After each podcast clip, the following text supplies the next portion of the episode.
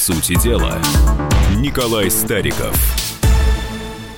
Третья мировая война едва не началась нынешней зимой, или это, э, это была не война, а такой договорной матч между Вашингтоном и Тегераном? И какое место занимает в этих раскладах Россия? А, всем привет, это Петербург. В петербургской студии радио «Комсомольская правда» общественный деятель Николай Стариков. Э, Николай, здравствуйте. Здравствуйте. Я Дмитрий Делинский. Для начала пара слов о том, к чему на сегодня привело убийство генерала иранских спецслужб Касима Сулеймани. А, Трамп объявил новые санкции против Ирана. Новых военных действий не планируется.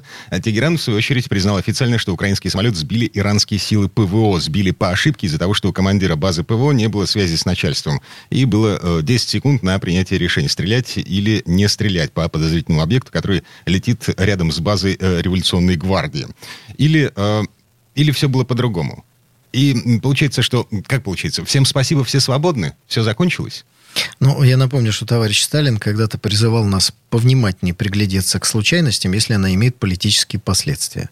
Давайте посчитаем политические последствия от э, уничтожения украинского самолета. Первое. Э, безусловно, нанесен э, серьезный урон по международному имиджу Ирана. Ну, это так. Да? Это государство вроде серьезное, развивается, и вдруг сбивает э, по непонятной причине мирный самолет. Это первое. Второе. Нанесен серьезный ущерб имиджу корпуса стражи исламской революции. Вот вы их назвали революционная гвардия, до этого спецслужбы. Надо просто дать нашим радиослушателям понять, что корпус стражи исламской революции это не просто спецслужбы, это не не знаю, там, полицейское формирование, даже не воинская часть. Это такое государство в государстве. Ну, наверное, больше всего это похоже на, например, э, что-то СС в Третьем рейхе. Но здесь никакой без идеологии, просто вот по масштабу своего влияния. Это значит воинские формирования, своя разведка, свои спецслужбы и свое ПВО. То есть украинский самолет сбил корпус стражей исламской революции, а не просто иранское ПВО. Смотрите, какие след, э, последствия внутри Ирана. Немедленно демонстрации под красивым, безусловно, таким человеческим лозунгом «Вспомним погибших иранцев», которых было 100 примерно на борту этого самолета. После чего массовые беспорядки, антиправительственная риторика, красивое на камеру срывание плакатов с генералом Сулеймани, то есть попытки беспорядков в центре иранской столицы. И, конечно, там случайно, совершенно случайно оказывается британский посол. Ну, как обычно. Как обычно. Они же ходят на каждое поминовение погибших по какому-то поводу. Мы вот все время видим, как не случится у нас трагедия в России, не упадет самолет, сразу там британский посол цветы возлагает где-нибудь около авиакомпании, правда? И так по всему миру. Совестливые люди. Николай, вы считаете, что на это все это заговор? То есть э, это, э, это как, какая-то операция спецслужб, э, из которой торчат уши э, американских, э, а, англосаксонских э, разведок, контрразведок. Вот мне не нравится слово «заговор». Но давайте вот с самого начала этот клубочек будем э, распутывать. С самого начала. Убийство генерала Сулеймани мы можем назвать заговором? Наверное, это не самое точное русское слово, которое надо здесь употребить. Это была спецоперация американской э, соответствующей службы. Так? Или случайно они его убили. Не, Нет. Совершенно целенаправленно. Это, не, этот факт признает сам, сам Дональд Трамп. Безусловно. И не сам Сулеймани вызвал на себя огонь иранской какой-нибудь ракетной части, да, как герой Шахид. Нет. Значит, сели, решили его убить, провели операцию и убили. Но слово «заговор», оно какое-то вот неподходящее для этого. Операция. Так это было. Нам казалось, что э, это, наверное, самое плохое, что может произойти с Ираном. Думаю, что и Ирану так казалось, потому что Ирану нужно было как-то отвечать. Иран нашел очень хороший вариант. Он нанес удар по американским базам, перед этим слил информацию, по какой базе и когда будет удар, и ударил так, чтобы никто из американских солдат не погиб. Так, все, все довольны, все счастливы. Таким образом, все сохранили свое лицо. Но Иран, мне кажется, недооценил, с кем он имеет дело. А имеет он дело с э, лучшими злыми умами человечества.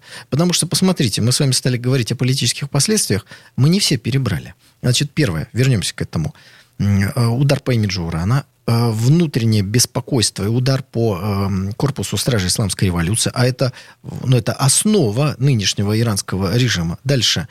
Одновременно переключение внимания мировых СМИ от убийства Сулеймани на э, погибший самолет. И Иран в этой ситуации выглядит уже не жертвой, а агрессором.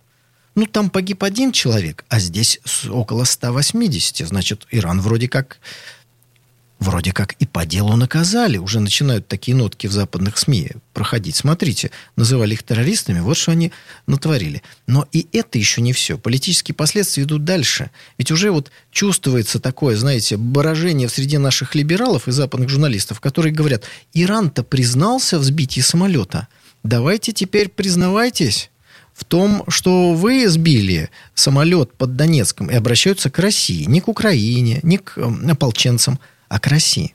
То есть такая многоступенчатая история, которую разработали вот эти самые лучшие злые умы. Заговор, да не заговор. Это повседневная работа спецслужб. Потому что, ну, согласитесь, уж очень странная история. Ну, давайте возьмем несколько фактов. Сейчас они прозвучали в новостях, да. Здесь взлетает самолет из аэропорта Тегерана. Таких самолетов и таких аэропортов в мире тысячи. И система отработана уже десятки миллионов раз о том, как ведутся гражданские цели, как сообщается эта информация военным. Ничего нового в этом э, нет. Да?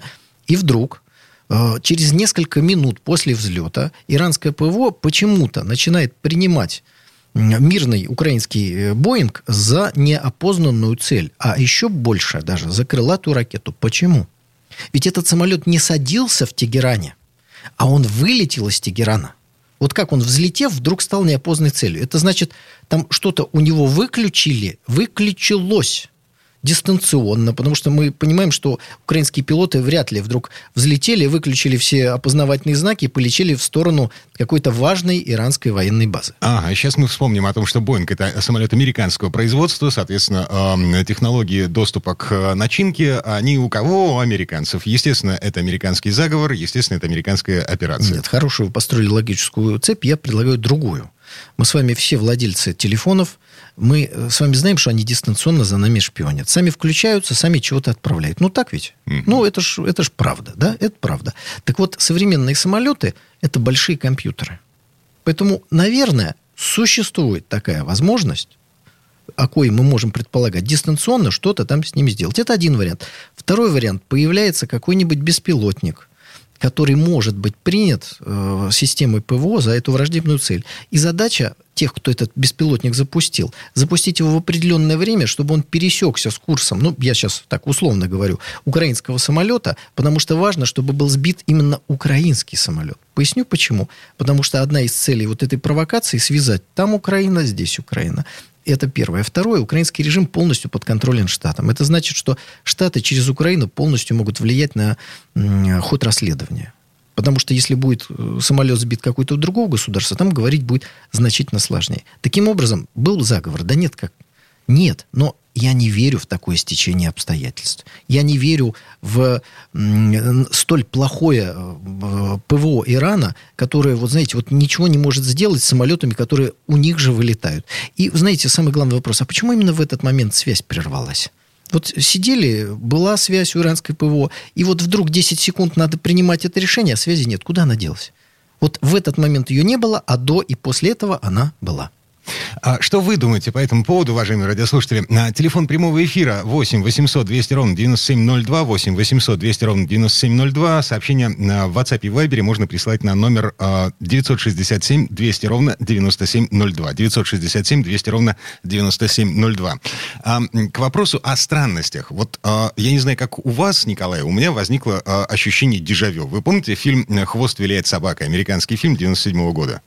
Да, я его смотрел. А на всякий случай, э, это э, история о том, как Белый дом нанимает кинопродюсеров для того, чтобы перефокусировать внимание американской общественности, американского электората перед проблемными выборами президента США. Кинопродюсеры выдумывают террористическую угрозу со стороны Албании, и Соединенные Штаты начинают войну с этой Албанией. Как бы войну. Как бы войну. Как бы войну. Да. А война это происходит на экранах э, телевизоров, вот, и Соединенные Штаты одерживают победоносную, ну, в смысле, победу, да, быструю победу. Ну, в войне с Албанией это сложно не одержать победу, особенно если она идет на экранах телевизора. Смотрите, провожу аналогии с сегодняшним современным днем, с реальностью, в которой мы живем. Импичмент Трампа, объявленный Конгрессом, подготовка к выборам президента, которые пройдут в э, ноябре 2020 года в Соединенных Штатах. А, убийство командира иранского спецподразделения, а, ответная реакция, обстрел иранскими ракетами американских военных баз. Причем вы сами сказали, что э, иракские э, спецслужбы предупредили. Иранские. Да, иранские, да. Мы можем так предполагать.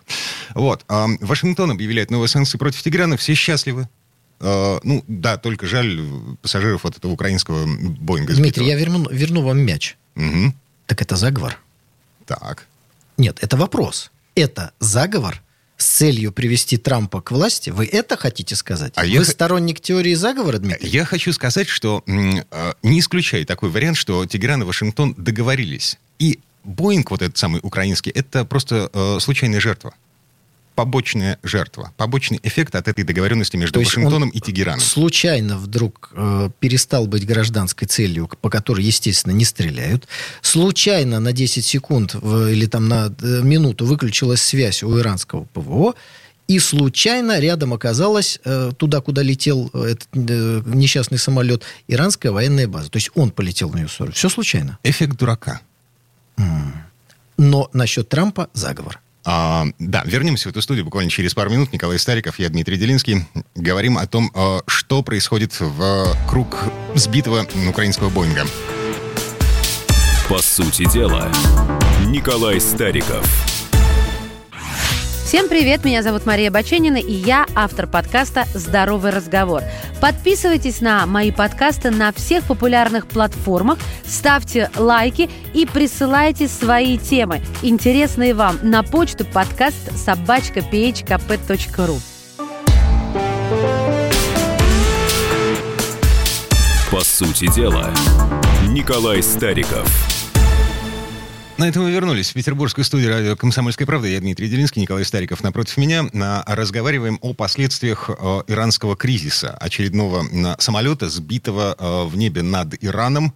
А... Э, вы как-то так сказали, как будто Иран их каждую неделю сбивает. Слушайте, э, это не Иран сбивает каждую неделю, э, просто эти самолеты, они... Нет, вот здесь давайте становятся заложниками Соединенные Штаты Америки да, в 1988 год. В восьмом году над Персидским заливом сбили иранский Боинг, который мирно летел, но американский боевой корабль посчитал, что его надо сбить. Никакого извинения, никакой компенсации. Нет, компенсацию, кстати, выплатили. Вот, оно без извинений. Ну, без извинений. Угу. Хорошо. Есть случаи, где были извинения, но не было компенсации. Это ситуация военных учений Украины, которые сбили российский самолет, по-моему, это были сибирские авиалинии, на учениях. Летевший были... над Черным морем из Израиля. Да, да, да. Лет... Э, извинения были, компенсации нет. Так что, к сожалению, такие ситуации случаются, но э, ситуация, например, украинских учений, она была кристально понятна. Летели, сбили Ситуация, с, э, когда американцы сбили иранский Боинг, тоже никакую угрозу он не представлял. Как говорится, белым днем все это было сделано. Ну, американцы просто э, нервишки шалили в тот момент. Нет, они просто решили сбить иранский самолет, чтобы оказать давление на Иран. Вот и все. Это просто бесчеловечный акт. Никакие нервишки у них не шалят. Все нормально. 290 человек э, погибших э, это, это сознательное решение Белого дома. Безусловно. Отсюда отсутствие каких-либо извинений. Они же не сказали, слушайте, вот, ну, вот, вот трагическая случайность. То есть то, что сегодня говорит Иран. Ничего же не было это сказано. Так, хорошо, давайте послушаем, что говорят наши слушатели. 8 800 200 ровно 9702, телефон прямого эфира. А, алло, здравствуйте. Здравствуйте. А, добрый Петр. день, Петр Самара. Вы знаете, э, я не сторонник данной ситуации теории заговора по нескольким причинам. Первое. Если эта система, начиная хотя бы от Бука, то у нее есть система опознавания. Какая-то гражданская или военная. То есть, соответственно, он должен иметь э, опознавательный код, да, который самолет должен включить. То есть это как система, в общем, фактически свой-чужой. Это раз. Второе. Э, Соединенным Штатам наверняка выгодна эта ситуация по одной простой причине. Ввести дополнительные санкции против Ирана, потому что по определенным э, каналам там стало известно, что полтора-два года и они смогут обогащать уран свыше 22%, а это уже ядерная бомба. И в-третьих, Ирану эта ситуация абсолютно невыгодна, потому что она мешает поставлять им нефтепродукты в Китай и в Юго-Восточную Азию. Петр, можно Поэтому... я вам задам вопрос? Простите, пожалуйста. Да, конечно. А, понятно, что ситуация сбития абсолютно мирного самолета невыгодна э, никому из э, государств. Ирану, естественно, невыгодно. Он выглядит очень-очень плохо и глупо в этой ситуации. Но вы сказали в самом начале, что вы не сторонник теории заговора. Ну, у нас в студии тоже нет сторонников теории заговора, как мы выяснили. Поэтому давайте вот эту аббревиатуру вообще в сторону отложим. Все-таки вопрос – вы считаете, что это не просто цепь случайностей? Что эту цепь случайностей организовали определенным образом? Да, это абсолютно не цепь случайностей. И, э, и у Ирана не было никаких шансов, э, если бы они ударили по базам, в том числе, если бы там находились американские военнослужащие. Они получили бы очень серьезный ответный удар, с которым мы просто не справились. Ну, просто была бы война в ответ. Да. Хорошо, спасибо за вашу точку зрения. Э, я хочу сказать, что я придерживаюсь, в принципе, э, ровно такой же трактовки событий. А, спасибо, Петр. Место России во всей этой истории? Николай, есть мнение, что Москва может ввязаться в этот э, конфликт, в это противостояние, причем на стороне Ирана. Или Иран нам не союзник? Подождите, слава богу, никакого противостояния на сегодняшний момент нет и не будет. Введена новая порция санкций, которая, конечно, осложнит ситуацию с иранской экономикой, но не будет критично. И обратить внимание, на что американцы делают ставку. Они не начали войну с Ирана, но они начали поддерживать в очередной раз беспорядки внутри Ирана британский посол. Вот главное оружие Пентагона, а не ракеты. Иран сильная военная держава, но, как показывает опыт Советского Союза, э, можно иметь огромное количество вооружений, но если люди, которые сидят в танках, с, находятся в армии, самое главное, у руля государства начинают терять нить и не понимают, что они делают и зачем, у государства печальные перспективы. Поэтому давят экономически и готовы э, поддерживать внутреннюю так называемую оппозицию, то есть вернуть проамериканский режим в РАН. Вот их действия. А, ну и нам тут пишет в WhatsApp а, абонент а, с номером 7732, Трамп, получается, артист, как и Рейган. То есть он не бизнесмен, э, не политик, артист Рей... О, господи, Трамп. А какая разница, кто он? Я, честно говоря, не сторонник обсуждения не то что профессии, а даже поведения американских президентов. Они все одинаковые. Ну в чем разница? Этот писал в Твиттере, тот, так сказать, э, играл в вестернах. А смысл-то? Этот бомбил кого-то, и тот бомбил кого-то. Обама был представителем э, демократической партии, которая, ну, считалась всегда такой более мягкой. А сейчас республиканцы, ястребы. Мы разницу-то вообще заметили. Те стреляли по, по, по Сирии, эти стреляли по Сирии. Те организовали переворот на Украине, эти его продолжают поддерживать. Никакой, давайте поймем, нет никакой разницы. Там нет хороших или плохих. Есть оттенки, э, так сказать, серого вещества у них в голове. Больше ничего, никакой разницы нет. Трамп, естественно, хочет переизбраться. Но ни один американский президент не будет, как в кино, начинать войну только с этой целью. Ему не дадут. Там огромные серьезные э, структуры, которые управляют американскими э, политическими системами. Ну, давайте примем звонок. 8 800 200 ровно 9702. Сергей Иванович, э, здравствуйте. Здравствуйте, Сергей Иванович. А, Василий Иванович. Да, извините, пожалуйста. Алло, здравствуйте, Василий Иванович Белый. Очень рад э, приветствовать в прямом эфире Николая э, Старикова, э, товарища. Значит, дорогие друзья, значит, я полностью поддерживаю, что там работали спецслужбы. Это, я считаю, что Иран очень рано признался в своей ошибке. Это не ошибка, надо было провести подробное расследование и потом уже выдать. Ну, это мое мнение, но, видимо, Иран поступил так, как считает нужно. Это их, это их проблема. А все дело, скорее всего, что, к сожалению, не дает, не дают, не дают Соединенные Штаты Америки э, поднять головы ни Китаю, ни России, ни любой другой страны, ни стране не дадут, скорее всего, они поднять голову. Э, вся, весь мир должен быть под ними. Однополярный мир они хотят. Ну, вроде только мы начали более-менее э, хоть как-то кто-то, хоть, хоть Китай, хоть чуть-чуть, хоть мы э, чуть-чуть там э, в некоторых сферах вести независимую политику. Тут же сразу вот начнутся. И, и вот э, мне кажется, что это только одна из первых э, цепочек э и, и, и, возможно, будет что-то еще. А Иран это, конечно, точка, на которую Америке хочется опереться, потому что это подбрюшье России а, и одна из половинок чуть ли не Китая, особенно его энергетической. составляющей. Спасибо всем за внимание. Ну, возвращаясь к ответу на вопрос, э, который вы задали, как место России – а у нас в этом противостоянии места нет. У нас билеты куплены в другой э, кинотеатр, в котором должны э, транслироваться фильмы об успехах нашей экономики. Нам в этом конфликте делать нечего. Понятно, что наши симпатии не на стороне Соединенных Штатов Америки. Это совершенно очевидно. Но мы от этого конфликта должны дистанцироваться. Мы выступаем за то, чтобы не было войны. Ее, слава богу, нет. Остановить американские санкции мы не можем, потому что э, их вводят только Соединенные Штаты Америки, только они могут с этими санкциями что-то э, делать. Поэтому, мне кажется, правильная позиция России – это призывы к миротворчеству, к тому, чтобы было подробно все разобрано. Безусловно, это соболезнование погибшим. И тот факт, что это украинский самолет, это вдвойне соболезнование, потому что несмотря на то, что происходит сегодня на Украине, мы киевский режим не должны любить, признавать и как-то с ним сюсюкаться. А что касается э, рядовых граждан Украины, это часть нашего народа, и я говорил многократно, и сейчас повторю, я выступаю за то, чтобы каждый гражданин Украины, за исключением преступников, получил российский паспорт, получил право на этот паспорт просто, быстро э, и ясно. Поэтому нас в этом конфликте нет. Но вот э, радиослушатель, в принципе, задал косвенным образом важный вопрос. Почему Иран взял на себя вину?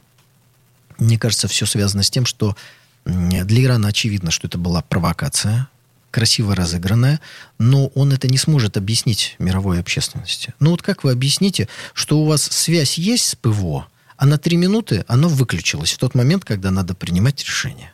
Ну, ну, ну представьте, выходит э, там руководитель корпуса стражи исламской революции, говорит, мы не виноваты, у нас просто связь пропала на три минуты. И выглядит еще большими идиотами. То есть для них-то все ясно. Но объяснить, что там выключили, здесь включили, что это диверсионные какие-то вещи или дистанционные, неважно, вы не можете. Поэтому лучший способ сказать, да, действительно, мы сбили э, зенитный ракет. Потому что так и произошло. Признать это, взять вину на себя и, со, со, соответственно, прекратить э, возможности той стороне играть на том, что они знают. Вы же смотрите, они же сами организовали эту провокацию, они знают, что было.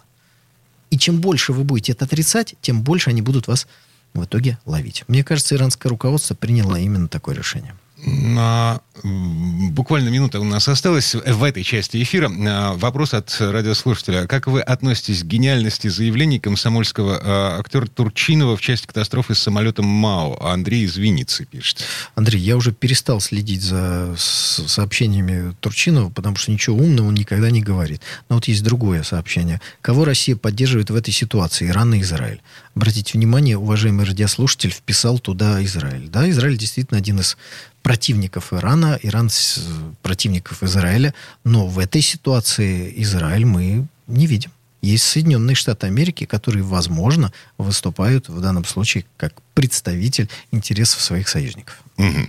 Так, вернемся буквально через пару минут для того, чтобы поговорить о том, что происходило на переговорах Ангелы Меркель с Владимиром Путиным. А, наш номер телефона 8 800 200 ровно 9702. Вернемся совсем скоро. Всем привет! Меня зовут Александр Тагиров, и я автор подкаста «Инспектор гаджетов». Все самое интересное из мира технологий, мобильных устройств и всевозможных умных приблуд, которые неоспоримо приближают наше будущее. Ищите мои подкасты на всех популярных платформах, подписывайтесь, ставьте лайки и оставляйте комментарии. А если у вас есть для меня интересные темы или вопросы, пишите на подкаст собака.phkp.ru. Всем хай-тек пока и да пребудут с вами технологии.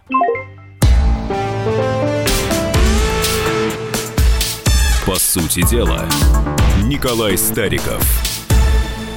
На этом мы вернулись в петербургскую студию радио «Комсомольская правда». Здесь не только Николай Стариков, но и Дмитрий Делинский. В центре нашего внимания в этой четверти часа визит Ангелы Меркель в Москву.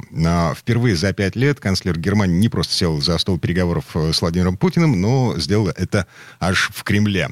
Некоторое время они общались с глазу на глаз без переводчика. Подожди, подожди Дмитрий, вот, вот да. это важный момент. А в чем радость-то? А, погодите, вот к этому... В том, что вернем... немецкий канцлер... Вернемся чуть-чуть Их позже. Величество соизволили в Кремль приехать. Мне кажется, что правильная позиция России должна быть такая. Ее когда-то Александр III озвучил. Когда русский царь удит рыбу, Европа может подождать. А, а что радость такая? Ну, в Сочи приехал. Да хоть вообще не приехал. Легендарная фраза, на самом деле. А, вот маленькое обстоятельство. А, значит, кто-то на Западе, в западной прессе, уже пишет о том, что некоторые дружелюбие э, прослеживается э, в отношениях между Путиным и Меркель. А немецкая газета Die Welt э, вышла вообще с передовицы о том, что в значимых вопросах канцлер Германии объединилась с Россией против США. Да, это значимый вопрос, это «Северный поток-2». Именно он был основным на 90% э, пунктом, который обсуждался между Путиным и, Мер... и Меркель. Э, обе стороны заинтересованы в том, чтобы построить. Э, очевидно, что сроки американцы руками датчан, а потом и этой нежной швейцарской компании, которая все бросила и уплыла из Балтийского моря, сроки сорваны. Путин, кстати, назвал, в лучшем случае Северный поток начнет работать к концу 2020 года, в худшем случае в первом квартале 2021 года. То есть практически на год э, поток остановили. Ну, обсудили.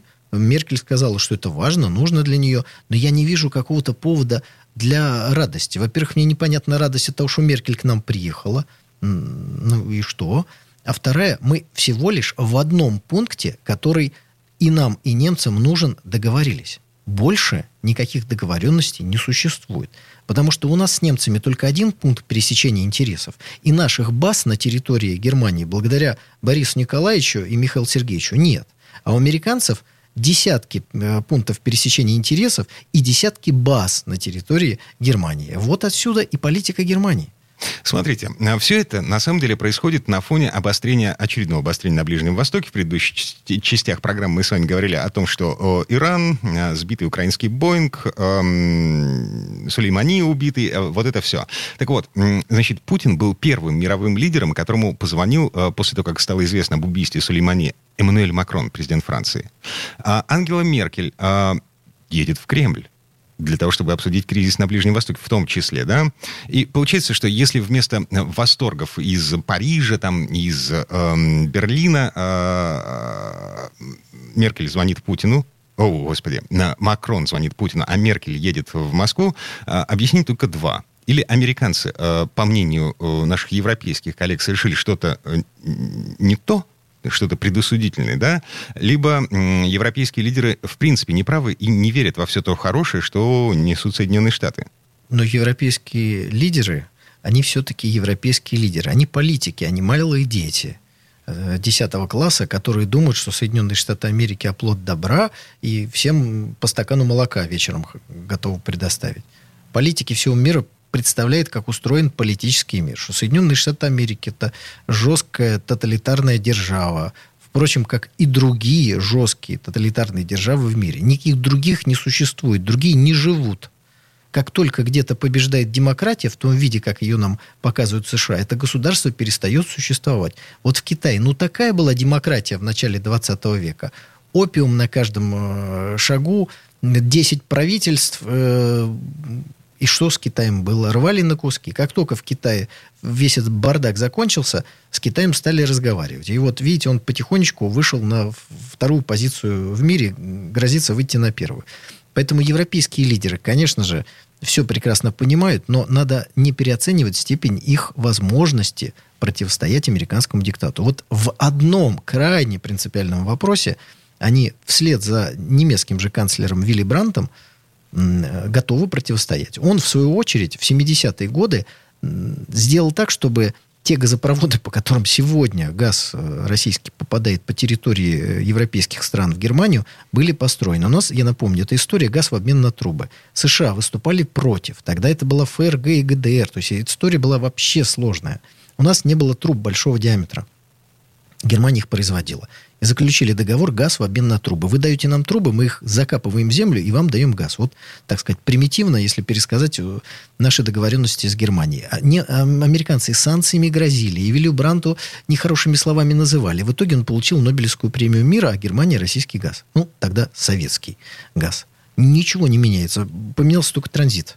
Сейчас mm. по, по морю, аки посуху газ посылают. А так все то же самое. Поэтому Ангела Меркель когда-нибудь, может быть, получит тоже премию мира, и ее тоже вот впишут в этот список канцлеров Германии, которые помогли России и Германии соединиться газовыми трубами. А народ в интернете по этому поводу уже шутит, э, что во время переговоров э, по судьбе вот этой второй ветки Северного потока, второй нитки, лидеры России и Германии по привычке поделили Польшу. Хорошая а... шутка. Вот мне нравится другое письмо. Непонятно, какие конкретные итоги президента РФ встречи и канцлера ФРГ.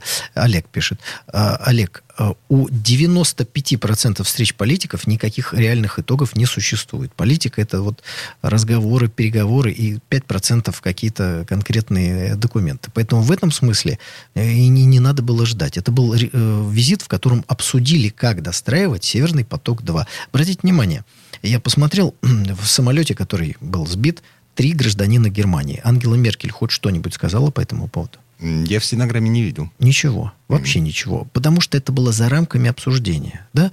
Обменялись э, точками зрения, но главный пункт это был Северный поток-2, а вовсе не ситуация вокруг Ирана. Давайте послушаем, что говорят наши слушатели. 8 800 200 ровно 9702. Алексей, э, слушаем вас внимательно. Здравствуйте. Здравствуйте.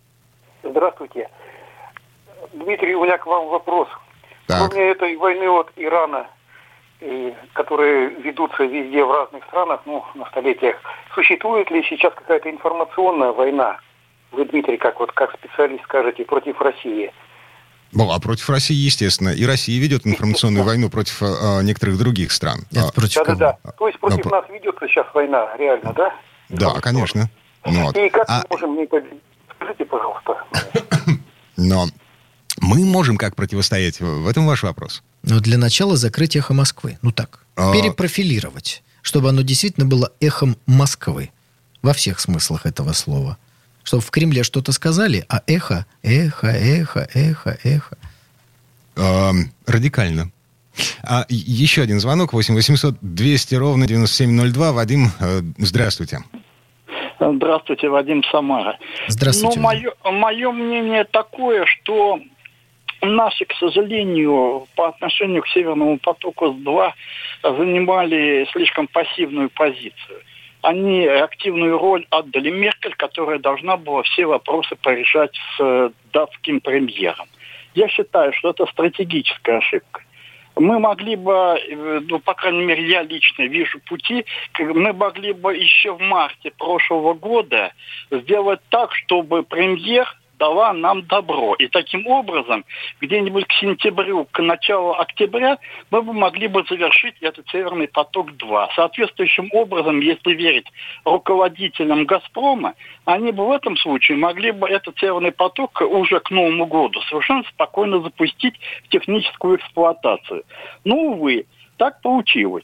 Поэтому я, я прошу прощения, вас прерву просто в целях экономии времени. Осталось совсем немного времени.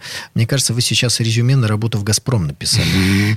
Если вы знаете, как строить газопроводы так, чтобы американцы не могли остановить, я просто вам дружески рекомендую обязательно прийти в компанию «Газпром», написать там резюме. Абсолютно без шуток. Вдруг вы действительно знаете то, что не знают наши э, менеджеры самой эффективной э, компании. Почему бы и нет? А не самая Свежая кровь нужна. Ну, я немножко иронизирую. Да, естественно. Понимаете. Убытки сплошные и потери капитализации в десятки раз. А, смотрите, еще один любопытный момент. Премьер-министр Польши Матеуш Моровецкий заявил, что для Варшавы было бы лучше, если бы возведение газопровода даже не начиналось.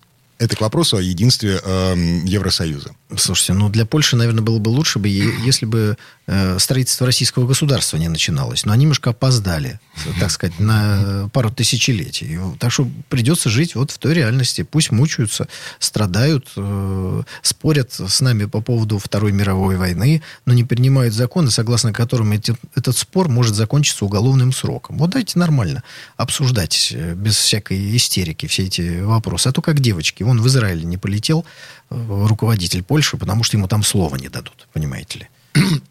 Еще один любопытный момент. У нас э, буквально минута.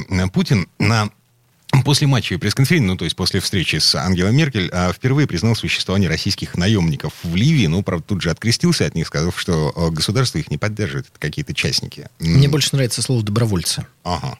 Просто есть добровольцы за идею, которые ехали на Донбасс, а есть добровольцы за деньги которые, возможно, едут в какие-то другие государства. Не вижу в, в этом смысл? В чем смысл? Ну, у нас есть большое количество военных, которым, которые умеют воевать, любят это дело и их, э, хотят за это получать деньги.